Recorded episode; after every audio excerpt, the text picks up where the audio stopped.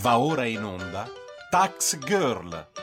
Tutto quello che vorreste sapere sulle tasse ma non avete il coraggio di chiedere. Buongiorno e buon sabato mattina, io sono Giorgia Pacione di Bello e questo è Tax Girl, l'appuntamento settimanale di Radio Libertà con il fisco e molto altro. Bene, allora, eh, anche questa settimana, come la scorsa e come insomma le prossime, come avevo già anticipato, eh, sono ed è una settimana ricca di eh, notizie eh, che vi andrò eh, a raccontare e quindi direi di non dilungarci eh, di molto e di iniziare eh, subito. Eh, vi inizio già a preannunciare che ehm, dopo insomma la prima parte aprirò alle telefonate e ricorderò insomma i numeri con cui contattarci, quindi insomma state all'occhio e allerta se eh, uno dei temi eh, di cui vi inizio a parlare o insomma di cui vi parlerò ehm, vi interessa o volete comunque dire la vostra. E direi di partire subito questa volta in questa puntata eh, non tanto in ambito italiano ma eh, in ambito europeo. Insomma la scorsa puntata era stata molto focus soprattutto la prima parte parte Italia, questa volta eh, darò un po' più spazio all'Unione Europea, anche perché vi ricordo che poi tutto quello che succede e si decide in Unione Europea ha ripercussioni anche in eh, Italia e in tutti i Paesi eh, membri. Eh, questa volta eh, il eh, soggetto di cui andremo a parlare è la normativa Green eh, che appunto sta eh, ormai insomma di cui si sta discutendo in eh, Europa. Una normativa green, quindi questo eh, Green New Deal europeo che sta iniziando a non piacere ai nostri amici tedeschi e infatti la Germania ha chiesto all'Unione Europea di, rividi- di rivedere scusate, il Green New Deal europeo proprio per andare a favorire le sue imprese. E che cosa ha fatto? Beh, allora a fine agosto il governo tedesco ha presentato un documento a Bruxelles dove gli veniva chiesto di rivedere le regole di rendicontazione legate alle transazioni ecologiche ehm, per esentare dall'obbligo di presentare ovviamente queste rendicontazioni tra le 7.000 e le 8.000 piccole e medie imprese tedesche. In questo documento, che in realtà è stato visionato in anteprima dal Financial Times, ehm, è stato chiesto, quindi la Germania chiede di modificare la definizione di piccola e media impresa andando ad alzare l'attuale soglia, quindi facendo passare eh, quelle che vengono definite piccole e medie imprese da 250 dipendenti a 500. Perché ha chiesto questo? Beh, la richiesta, eh, secondo la eh, Germania, è stata fatta perché si vogliono andare ad alleggerire le imprese, soprattutto quelle più piccole, da ulteriori cari- carichi burocratici, quindi ulteriori rendicontazioni, mentre sono impegnate a combattere l'inflazione, la carenza di personale e soprattutto un mercato globale che, eh, non giriamoci intorno, ma è sempre più eh, protezionistico ma non solo, perché eh, bisogna anche sottolineare che eh, la Germania, insomma, si sta eh, finalmente accorgendo ehm, che eh, le imprese dell'Unione Europea stanno lentamente ma inesorabilmente iniziando a perdere il loro vantaggio competitivo verso eh, l'estero. E questo a causa di una serie di normative come appunto quelle green che ehm, stanno iniziando a essere introdotte eh, che hanno l'obiettivo, vi ricordo, di raggiungere entro il 2050 i livelli zero di emissioni che però stanno andando a penalizzare fortemente la nostra industria europea verso insomma Pensiamo agli Stati Uniti, Cina e anche India, insomma altre, eh, altre, altri paesi e anche nuove superpotenze economiche che stanno iniziando a svilupparsi. Eh, l'ipotesi c'è da dire che eh, ovviamente eh, non è, è, stata accolta positivamente dai vari funzionari dell'Unione Europea, si sono scagliati contro queste modifiche che eh, la Germania ha chiesto perché sono è stato detto che sono delle modifiche eh, tardive e su questo c'è da dire che ha ragione, nel senso che c'è stato un iter molto lungo, continua ad esserci, ma insomma la Germania aveva tutto il tempo per svegliarsi e eh, magari dire prima che c'era qualcosa che non andava, come aveva già fatto comunque l'Italia, vi ricordo.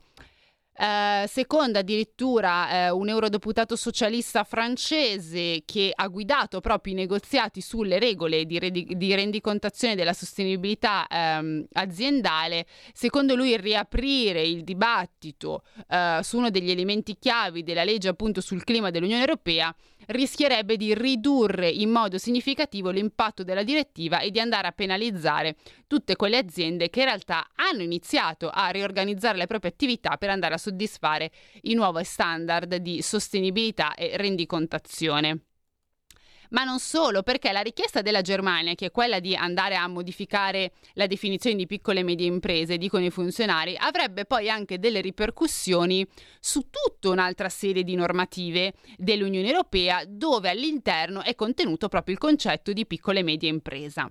E quindi insomma bisognerebbe andare a rivedere anche queste, quindi gli impatti poi di queste nei vari stati membri.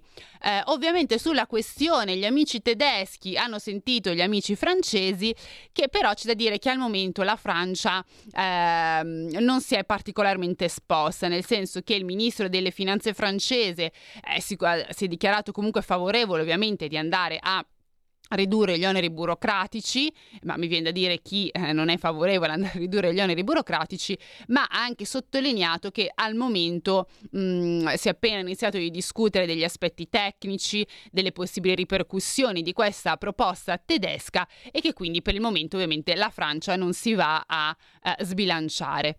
Uh, c'è da dire che ovviamente quando la Germania si muove, eh, ai noi, eh, oppure alle volte per fortuna, insomma molto spesso più ai noi, eh, ha un potere anche eh, contrattuale molto forte.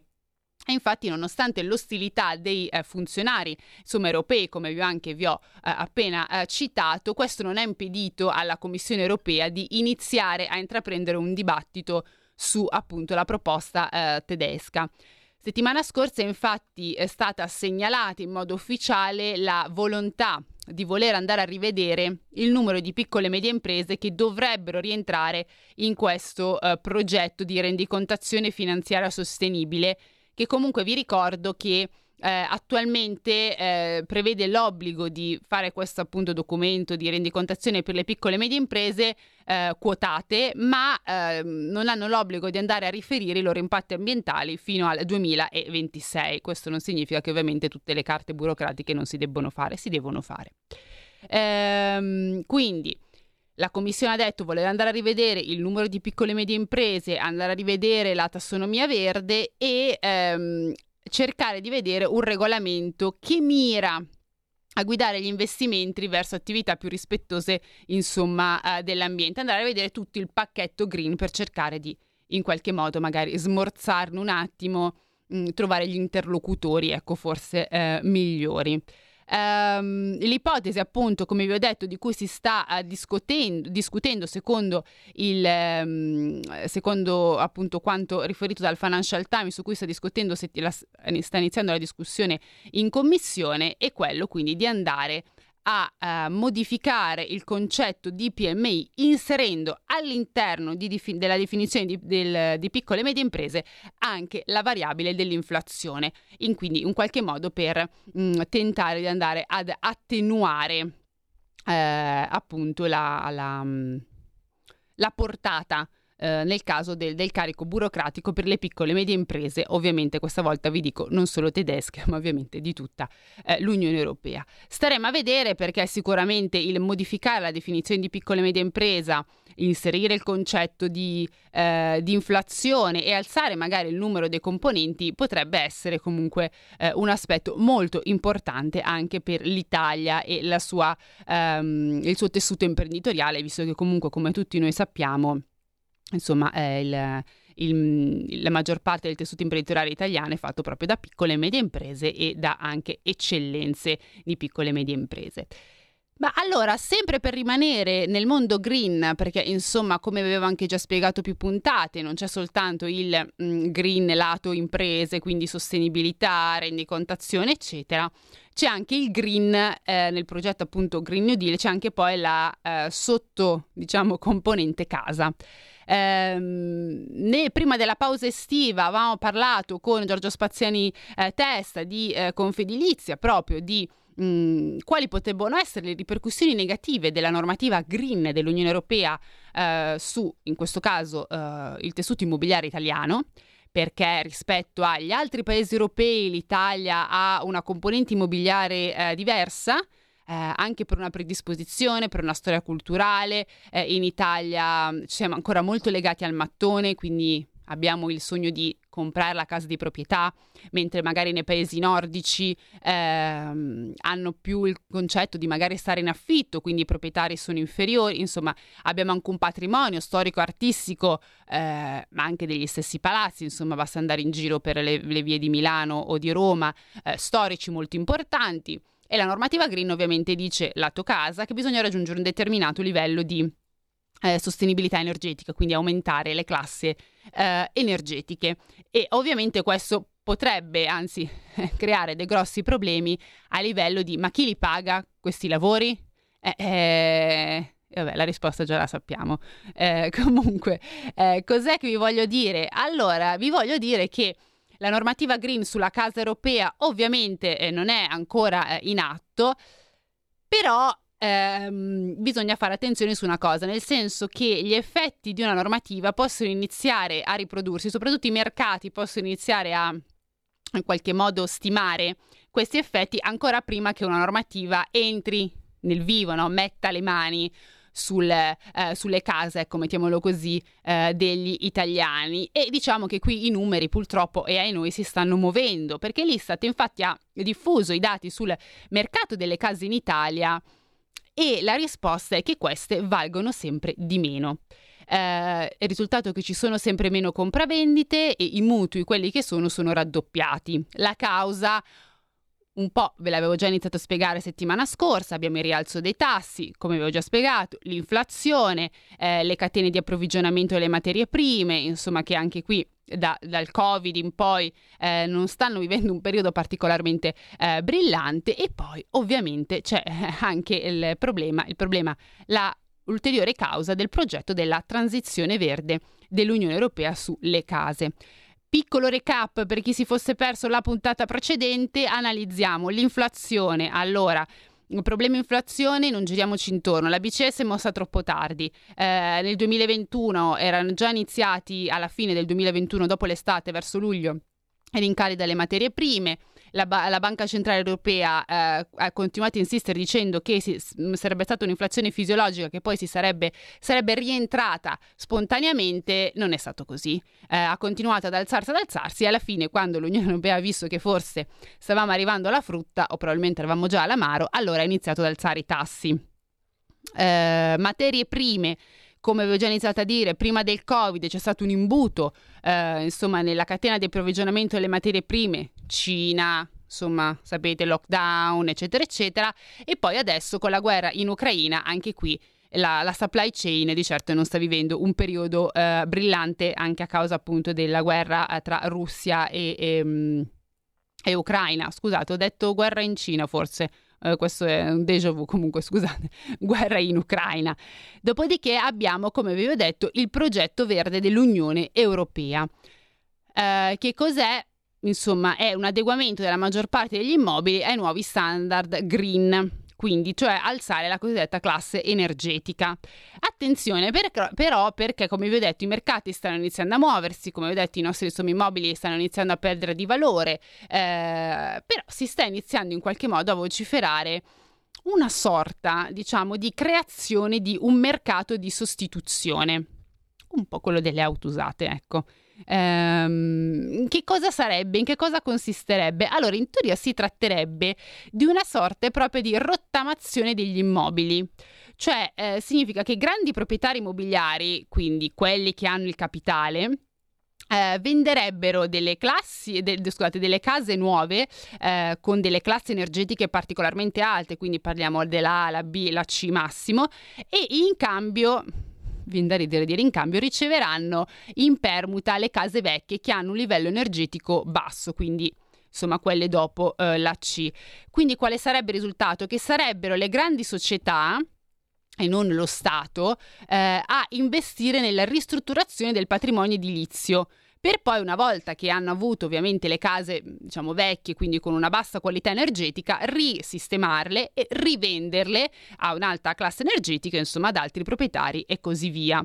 Ehm, qual è il problema? Che ehm, vi dico soltanto questa cifra e da lì insomma potete cap- capire voi. In Europa abbiamo il 25-30% delle abitazioni che gestite da capitali usti- istituzionali che offrono abitazioni di qualità, in Italia siamo appena al 5%.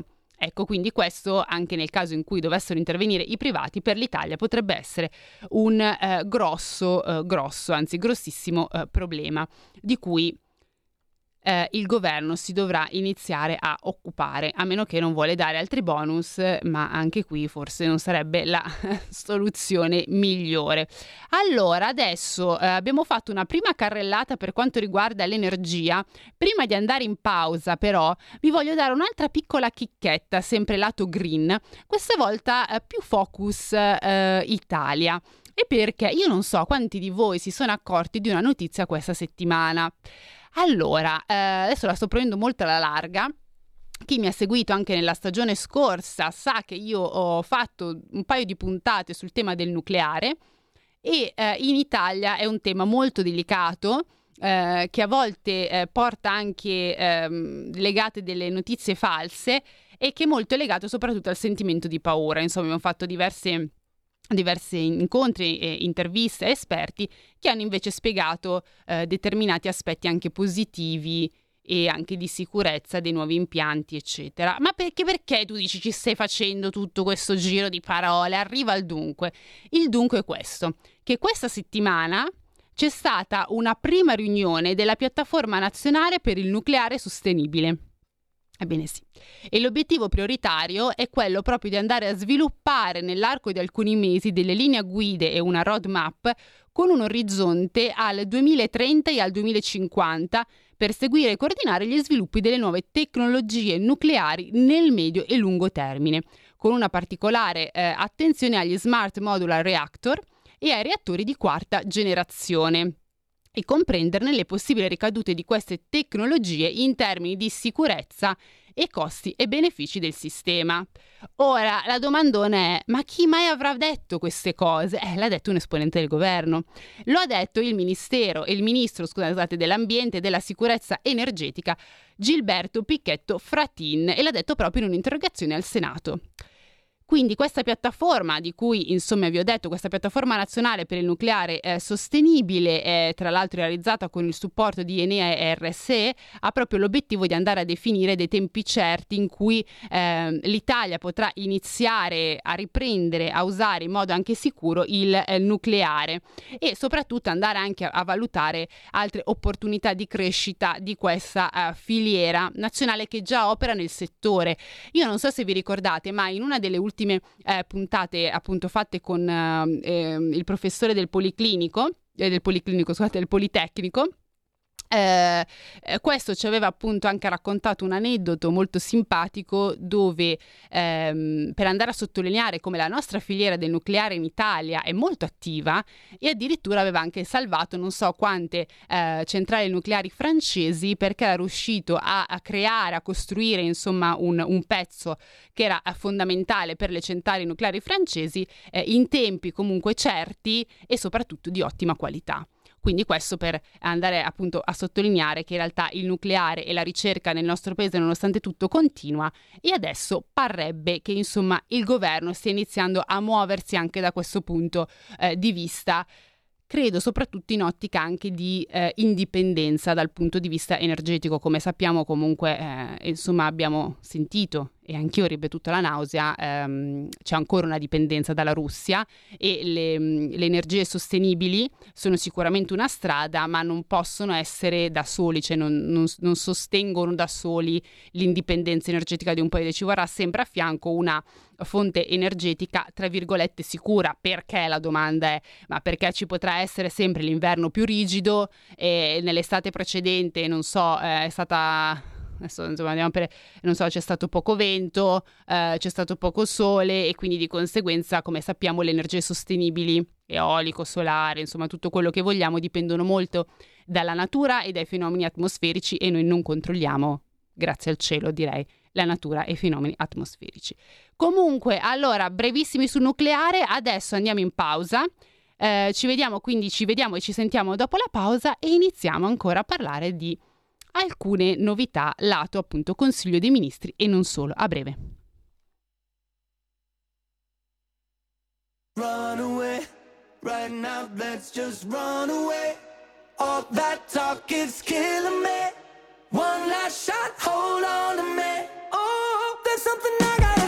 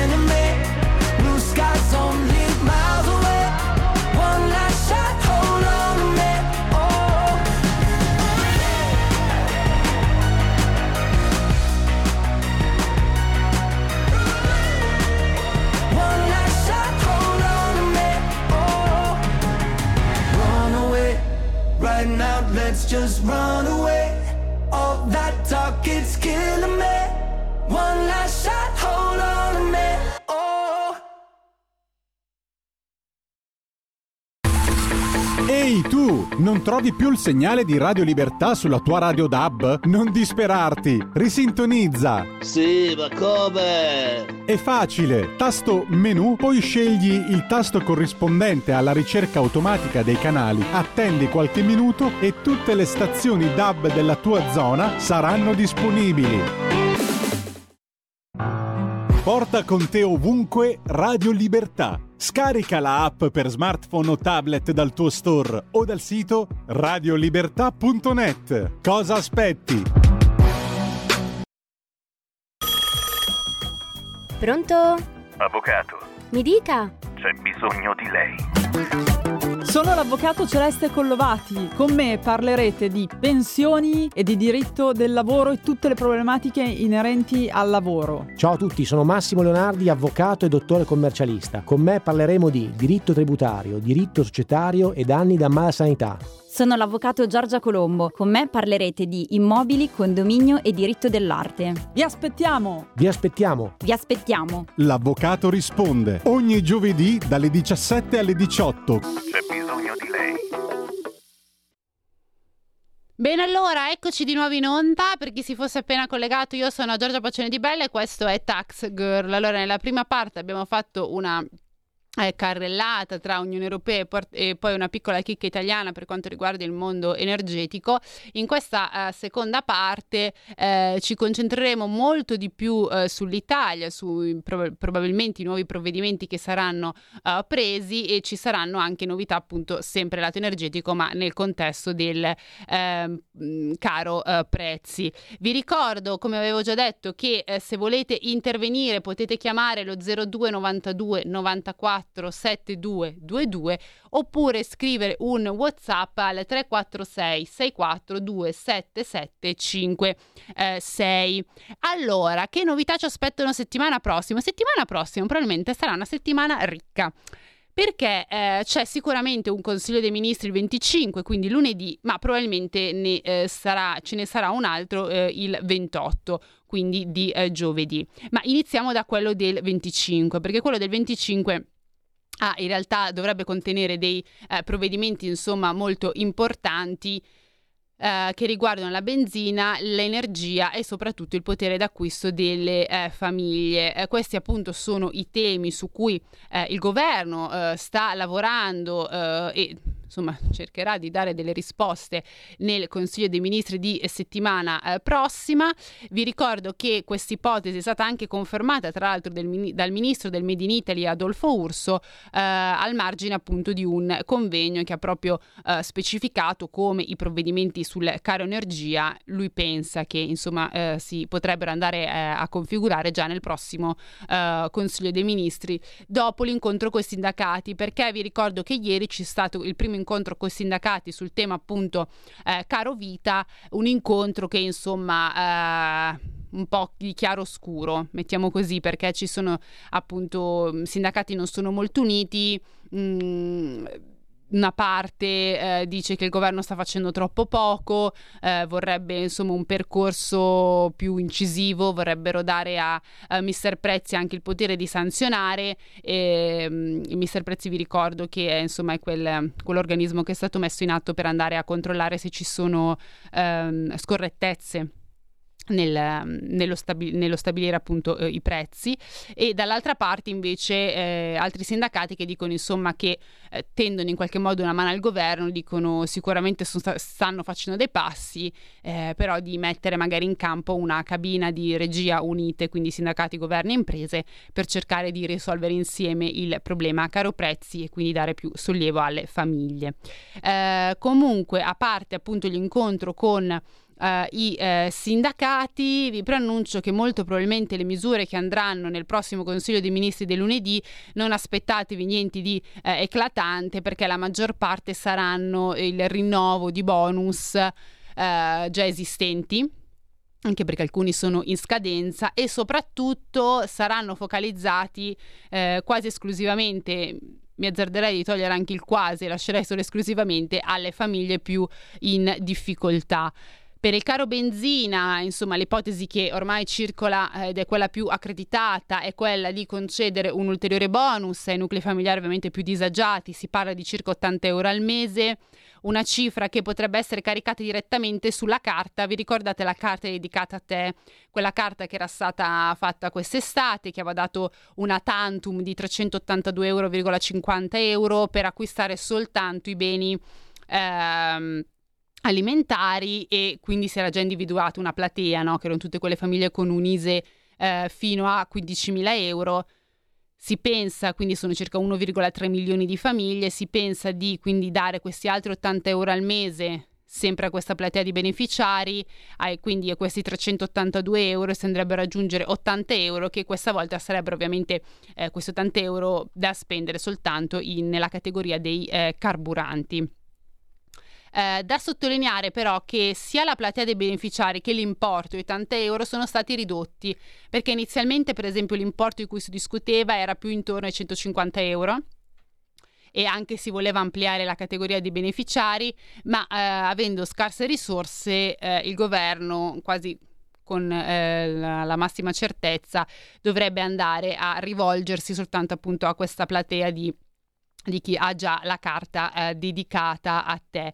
Per quanto riguarda l'entrata in vigore, eh, in realtà qui si pensa che eh, dovrebbe essere abbanz- abbastanza celere perché insomma il meccanismo è già stato rodato, la platea c'è già e eh, quindi di conseguenza gli 80 euro dovrebbero eh, essere accreditati su questa carta già a inizio ottobre per poi iniziare a tamponare appunto la situazione del eh, caro carburanti. Per quanto riguarda il caro energia, Ehm, anche qui, settimana prossima, il 25, avremo delle novità, eh, novità insomma avremo un, un, rinnovo, perché vi ricordo che il 30 settembre scade ehm, il, era stata già pro- prorogata le agevolazioni per i nuclei più poveri eh, questa agevolazione scadono il 30 settembre e quindi probabilmente questi eh, bonus e più che altre agevolazioni per i nuclei più poveri saranno riproposte, quindi rinnovate anche eh, eh nel prossimo CDM di eh, lunedì. Quindi insomma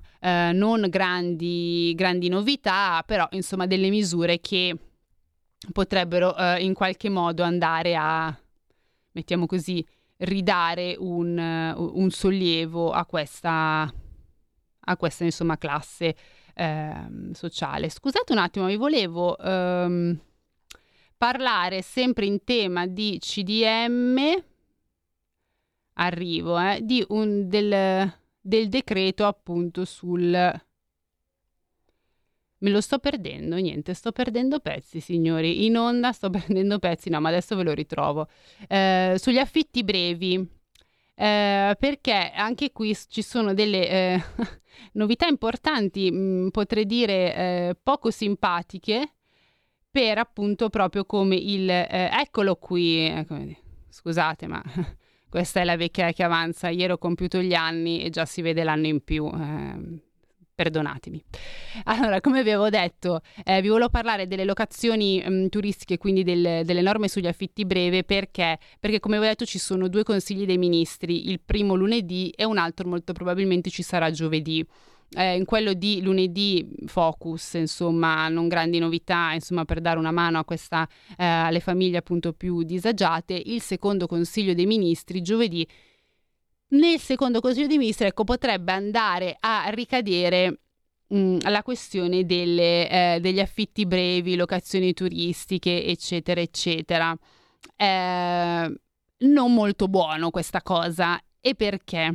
Allora, la questione sul, sulle norme degli affitti brevi è una questione che è molto dibattuta e soprattutto che Mm, io personalmente non condivido, eh, reputo che ovviamente sia molto scorretta nei confronti dei eh, proprietari di secondo o terze case, la maggior parte insomma ereditate o alcune magari anche comprate con i propri risparmi mh, mm, e che sia nettamente a favore degli albergatori.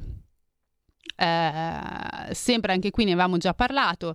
Eh, vi avevo anche già spiegato che avevo intervistato un, um, un albergatore, eh, tra l'altro che aveva un ristorante e un hotel a Comolecco e quello che era emerso, adesso non, non, sono una persona diplomatica quindi non vado neanche sul sottile, era che loro si volevano scegliere il turismo e tendenzialmente quello che volevano andare a...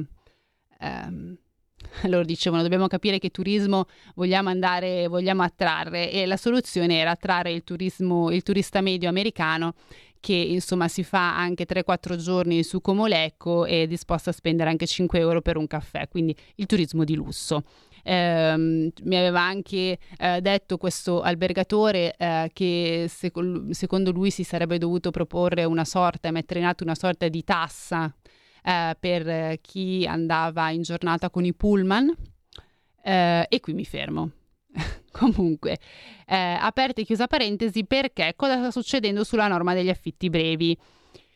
Il peggio del peggio. Partiamo dal fatto che il Ministero del Turismo è uscito allo scoperto. Ora, io non so se ha fatto bene o male, mh, mm, reputo che ha fatto più male che bene, nel senso che ehm, si ipotizzava già diversi giorni fa che il Ministero del Turismo stesse appunto lavorando a eh, una vera e propria accelerazione nei tempi di approvazione sul testo degli affitti brevi e come. L'ipotesi era quella di trasformare l'attuale disegno di legge, che vi ricordo il disegno di legge ha un iter legislativo abbastanza lungo, quindi c'è anche un confronto in Parlamento, può essere modificato, eccetera, trasformare appunto l'attuale disegno di legge eh, in un decreto legge. Il problema del decreto legge è che accorcia nettamente i tempi per appunto la sua pubblicazione in gazzetta eh, e, e, e quindi accelerando molto i tempi si taglia anche tutta la parte del eh, dibattito. L'ipotesi vi dico che appunto il Ministero del Lavoro, eh, il Ministero del Turismo ha eh, svelato, appunto è uscito allo scoperto perché è stata confermata ieri proprio da Gianluca Caraman. Voi direte ma chi è? È semplicemente un deputato di Fratelli d'Italia eh, ed è uno stretto collaboratore della ministra del turismo Daniela Santalché che ovviamente ha fortemente voluto questa norma sugli eh, affitti brevi. E infatti Caramanna ieri ha proprio eh, dichiarato come in realtà la questione del decreto legge è addirittura d'arrivo, quindi non è un'ipotesi campatinaria, no, è proprio addirittura d'arrivo e lui dice da quel che mi risulta il testo sarà pronto a giorni. Si tratta di un decreto molto importante per andare a regolamentare un settore che in questi anni, lui dice, ha vissuto nel più completo Far West. Quindi questo per dirvi che molto probabilmente non entrerà nel Consiglio dei Ministri del 25, probabilmente in quello del 28, tutti noi speriamo di no. E quindi, eh, non so, accenderemo un cero, faremo qualcosa. Comunque, qual è la questione? Che sul decreto affitti brevi, eh, nei giorni scorsi, tra l'altro, quando c'è stata anche questa accelerazione nel voler appunto trasformare eh, il disegno di legge in un decreto, ehm, le varie associazioni del settore hanno scritto al Ministero del Turismo un documento dove andavano a evidenziare punto per punto tutte le varie criticità che erano contenute dentro questo documento eh, degli affitti brevi. E le criticità, insomma, sono quelle che un po' tutti conosciamo noi, cioè il fatto che ci sia il vincolo della durata che non può essere inferiore alle due notti consecutive, fatta eccezione a me viene da ridere quando leggo queste cose, fatta eccezione per l'ipotesi in cui la parte che eh, appunto che affitta sia fatta da un nucleo familiare con almeno tre figli. Ora, io mi permetto di dire una cosa, perché ma si può essere così ossessionati dai figli? Perché io capisco andare a proteggere la natalità e va benissimo. Capisco e va bene, ed è un tema che secondo me deve essere trattato a parte con politiche ad hoc. Ma può essere che tutte le misure si bisogna inserire con figli, adesso con minimo tre figli. Ma adesso, scusa, adesso apro una parentesi perché questa cosa mi manda letteralmente a, ai matti. Non riguarda solo questo governo, c'è da dire, riguarda questo governo diciamo che sta calcando particolarmente la mano perché anche su opzione donna ha inserito nella scorsa legge di bilancio che c'era lo sconto, quindi andavi prima in pensione se avevi un figlio o addirittura due ne, eh, o con due anni prima se ne avevi due, no? Della serie che le donne che magari non hanno potuto avere figli perché magari non hanno potuto, cornute e mazziate. Cioè non solo il dolore di dire non ho potuto avere figli, eppure questo mi ha anche penalizzato. A parte la poca delicatezza che viene a dire meno, molto meno, ma soprattutto l'altra cosa, e lasciatemi fare questo piccolo sfogo, che ribadisco riguarda questo governo, ma anche tutti quelli precedenti, quindi quello Draghi, quello Con, tutti, tutti, non se ne salva uno per me è questa cosa che i single non vengono considerati. Cioè i single sono dei cittadini di serie B in Italia. Ed è sempre stato così. Mi ricordo addirittura, mi sembra proprio nel governo Draghi, che c'era stata un'agevolazione dove io dicevo, bah, ma eh, in che senso? Aperta e chiusa parentesi, non sono singolo, per cui non sto facendo un discorso personale, altra cosa da sottolineare, eh, dove si andava a dare un'agevolazione per tutte le eh, giovani coppie sposate che si compravano casa e lì c'erano appunto delle diverse agevolazioni fiscali, che va benissimo, ma io dico, ma il povero single che vuole uscire di casa dal nido dei genitori, che ogni anno escono statistiche dove ah, gli italiani mammoni non vogliono uscire di casa, stanno insieme ai genitori fino ai 40 anni e bla bla bla bla bla bla bla, ma a questi poretti, ma li si vogliono dare delle agevolazioni o no? Un singolo con uno stipendio da singolo che si vuole comprare casa o ha le disponibilità economiche o alle spalle una famiglia che può aiutarlo, se no, niente. Boh, fai quello che ti pare, vedi un po' se riesci a campare. Quindi questo piccolo sfogo perché, ehm, ribadisco, questo governo calca su questa cosa, no? Se hai tre figli, quattro figli, sei una squadra da calcio da mantenere, però ribadisco, i single sempre cittadini di serie B. Perfetto, no, l'importante è comunque saperlo da che parte si sta. Comunque, andiamo avanti, dopo chiudiamo questa parentesi. Quindi, che cosa non va in questo decreto delle locazioni? Il fatto appunto che si deve stare per forza per due notti consecutive, a meno che è una famiglia con tre figli, oppure c'è l'obbligo per chi affitta eh, di diventare dei propri imprenditori. Già e quindi con tutte poi ehm, insomma le, le, scartoffie burocratiche, soprattutto tasse e adempimenti che si devono avere e ehm, infine bisognerebbe anche andare a dotare il proprio appartamento di tutti quei dispositivi di sicurezza o gestionali che noi vediamo quando andiamo in una qualsiasi struttura professionale o insomma eh, in un hotel. Eh, a parte la follia, ma ovviamente è abbastanza ovvio che si tratti di una diciamo, dichiarazione di guerra agli affitti brevi che tra l'altro io vi ricordo sono già normati da una disciplina che eh, va a consentire a chiunque, a qualunque privato cittadino che eh, insomma ha deciso di, di, di, affittare una stanza o il proprio eh, immobile che magari è stato ereditato come la maggior parte delle volte avviene, oppure è stato comprato eh, con i propri risparmi insomma, di poterlo gestire e affittare sempre nei limiti della legge, insomma, a, a chi vuole e come vuole, no? E la cosa che lascia un po' in realtà stupefatti di questo decreto è che si vanno a mettere sullo stesso piano Uh, sia appunto chi da privato affitta magari per periodi brevi, che può essere adesso appena finito il periodo estivo, magari per il periodo estivo o qualche weekend durante l'anno il proprio immobile, a chi in realtà ha un'attività economica e imprenditoriale vera e propria, come può essere quello per esempio eh, degli alberghi o di qualsiasi altra struttura eh, professionale. Quindi, insomma, eh, una norma che va a scoraggiare eh, chi ha eh, ereditato magari una casa, che tra l'altro vorrei anche ricordare che le, sulle seconde case come, si pagano le tasse. Cioè, questo piccolo dettaglio che viene sempre omesso, si pagano le tasse e sono anche molto care. Perché ehm, se uno ha la, la, insomma, una seconda casa a Milano, in un centro come Milano-Roma, non sono così basse le tasse, sono molto alte, ma soprattutto tendenzialmente anche quando si hanno seconde case nei piccoli paesini, nei comuni più piccoli del centro o magari del sud, anche lì la percentuale di tassazione non è bassissima. Quindi magari così, eh, io lo lancio così questo suggerimento, una persona, quella casa lì, cerca di affittarla, anche magari così solo per recuperare le tasse che deve pagare, quindi non è che lo fa a scopo di lucro, dice vabbè pago, sto adesso dicendo cifre a caso, non so, ehm, 300 euro l'anno di tasse, l'affitto giusto quei 7, 8, adesso non lo so, weekend, per andare a cercare di recuperare quella somma lì, quindi alla fine entrate e uscite uguale ricavo zero. Così anche questa io la lancio lì perché quando si fanno le norme viene a dire bisogna un minimo essere collegati con, re- con, con la realtà, no? Perché tu fai una norma che va a penalizzare chi ha una seconda o una terza casa e lo vai a paragonare, me viene la follia che uno deve diventare imprenditore o mettere gli impianti antincendio dentro una casa di montagna che magari affitta quattro volte l'anno. Ma che cosa, che cosa, che cosa c'è nel cervello? Cosa? No, no, no, no, non dico, non dico, mi sto autocensurando stamattina, mi sto autocensurando. Ma di più vi dirò perché se effettivamente il eh, Ministero del Turismo dovesse andare avanti in questa sua strada, cioè quella di tramutare il disegno di legge in un decreto legge, questo sarebbe eh, un grosso problema per tutti quegli italiani appunto che hanno avuto l'ardire di ereditare o addirittura comprare con i propri risparmi una seconda casa e perché?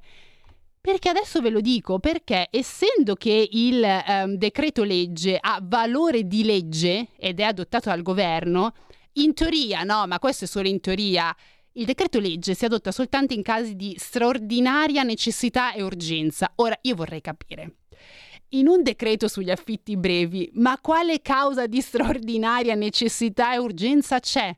Quale? Io, qualcuno me lo scriva, mi scrivi, guarda, la causa è questa non so, sta finendo il mondo e noi non lo sappiamo, stanno arrivando gli alieni che ci ruberanno le case, non lo so, ditecelo perché mh, questa necessità e urgenza non, non si è ben capito.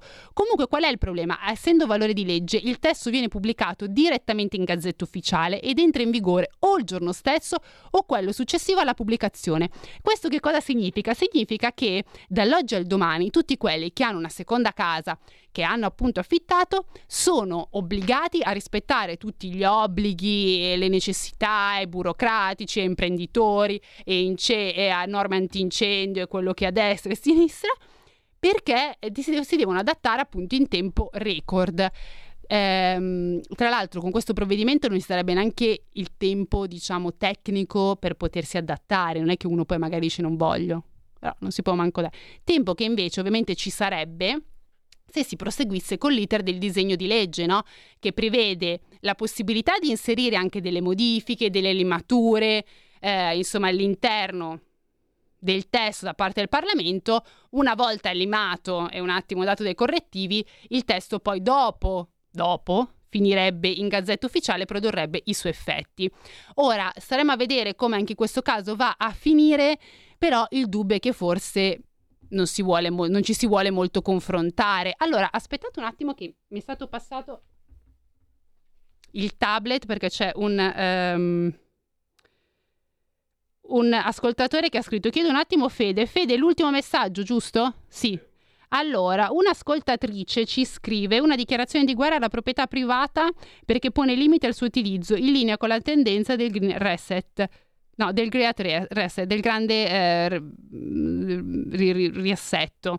Ora, ehm, sì, in effetti è una vera e propria eh, dichiarazione di guerra alla proprietà privata, sì, che ricordo essere in Italia, eh, anche prima, insomma, l'ho detto, noi abbiamo una cultura molto forte eh, legata alla proprietà immobiliare, ma eh, non è neanche così strano che si ereditano immobili eh, da parte dei genitori, da parte dei nonni, degli zii, cioè non è un, una pratica così eh, strana che dice ah ce l'hanno solo i ricchi, ereditano i castelli, insomma è una cosa normale, no? come può essere normale che uno dice magari non voglio, uh, non voglio vendere la casa uh, di famiglia perché ci sono cresciuto, perché ho, sono legata dal punto di vista emotivo, eh, la, la, voglio tenere lì. E, e già su questa comunque ribadisco e risottolineo per l'ottocentesima volta si pagano le tasse, si pagano anche tasse alte, no? Se poi uno dice, beh, magari non so, la voglio affittare tre weekend l'anno, per quei pochi weekend che uno l'affitta deve passare per essere imprenditori, per mettere l'impianto antincendio, per fare obblighi, mi sembra un po' la follia. Ecco, eh, quindi ehm, va bene normare un settore, va bene cercare di eh, evitare l'abusivismo, ma forse, ribadisco, una connessione diretta con la realtà sarebbe cosa gradita e buona per non fare norme che in realtà vanno a privilegiare una classe piuttosto che un'altra.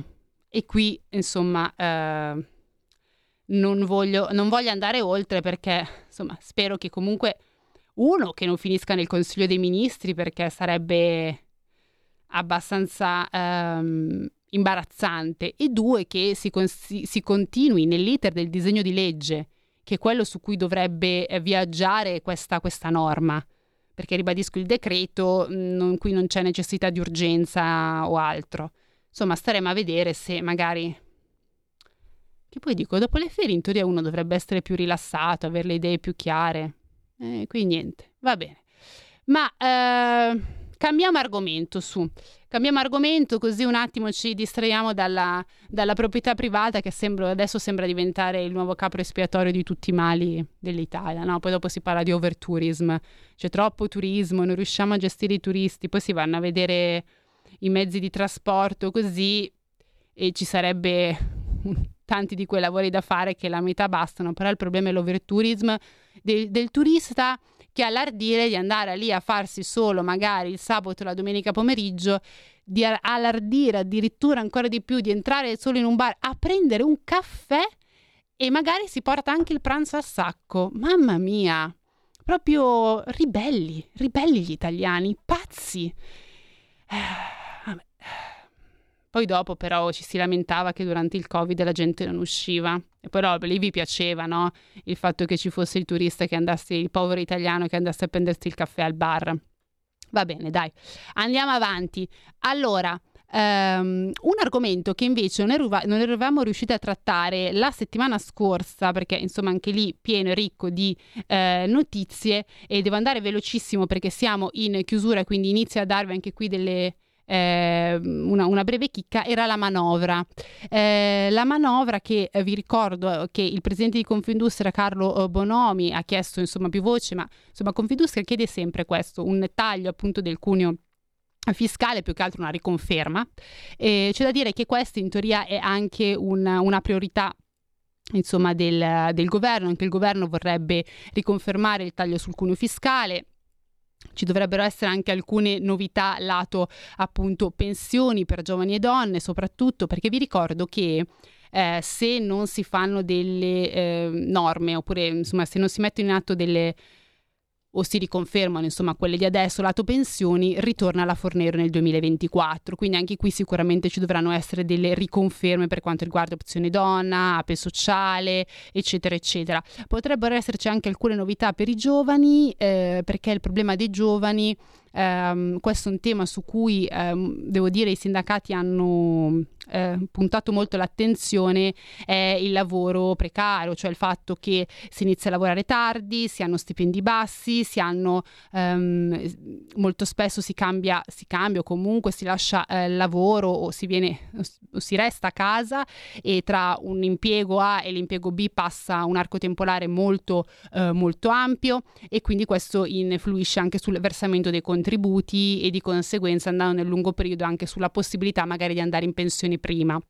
Eh, quindi ci sono tanti eh, nodi che probabilmente il governo affronterà in questa legge di bilancio, eh, probabilmente come ha anche detto Giorgetti, vi ricordo, eh, i ministeri non potranno proporre di tutto perché le risorse insomma sono, sono quelle che sono eh, e quindi in sostanza bisognerà, la coperta è corta, bisognerà capire a chi concedere di più, a chi concedere di meno e eh, dove appunto eh, trovare il, le risorse necessarie per cercare di fare alcune invece eh, norme che sono fondamentali. Penso appunto come l'ultima che vi ho detto, quella delle, eh, delle pensioni, in realtà non solo direi giovani e donne, ma in generale, insomma, per tutti. Da dire che sulle pensioni ci dovrebbe essere un discorso molto più strutturale che però al momento eh, non è ancora ehm, stato messo in campo, meglio gli incontri con i sindacati sono stati fatti ma non c'è ancora niente di definitivo, ma questo sarà un tema che l'andremo a approfondire meglio settimana eh, prossima anche per dare più spazio perché è un tema eh, troppo importante da liquidare insomma in eh, tre minuti. Allora noi siamo arrivati alla fine eh, di questa appunto eh, puntata. Io ringrazio tutti coloro che hanno scritto, insomma ho potuto leggere il messaggio di quell'ascoltatrice ma ce ne sarebbero degli altri. Comunque vi ringrazio moltissimo. Um, io vi do l'appuntamento per sabato prossimo e vi auguro un buon weekend. Avete ascoltato Tax Girl. It's a rich man's world.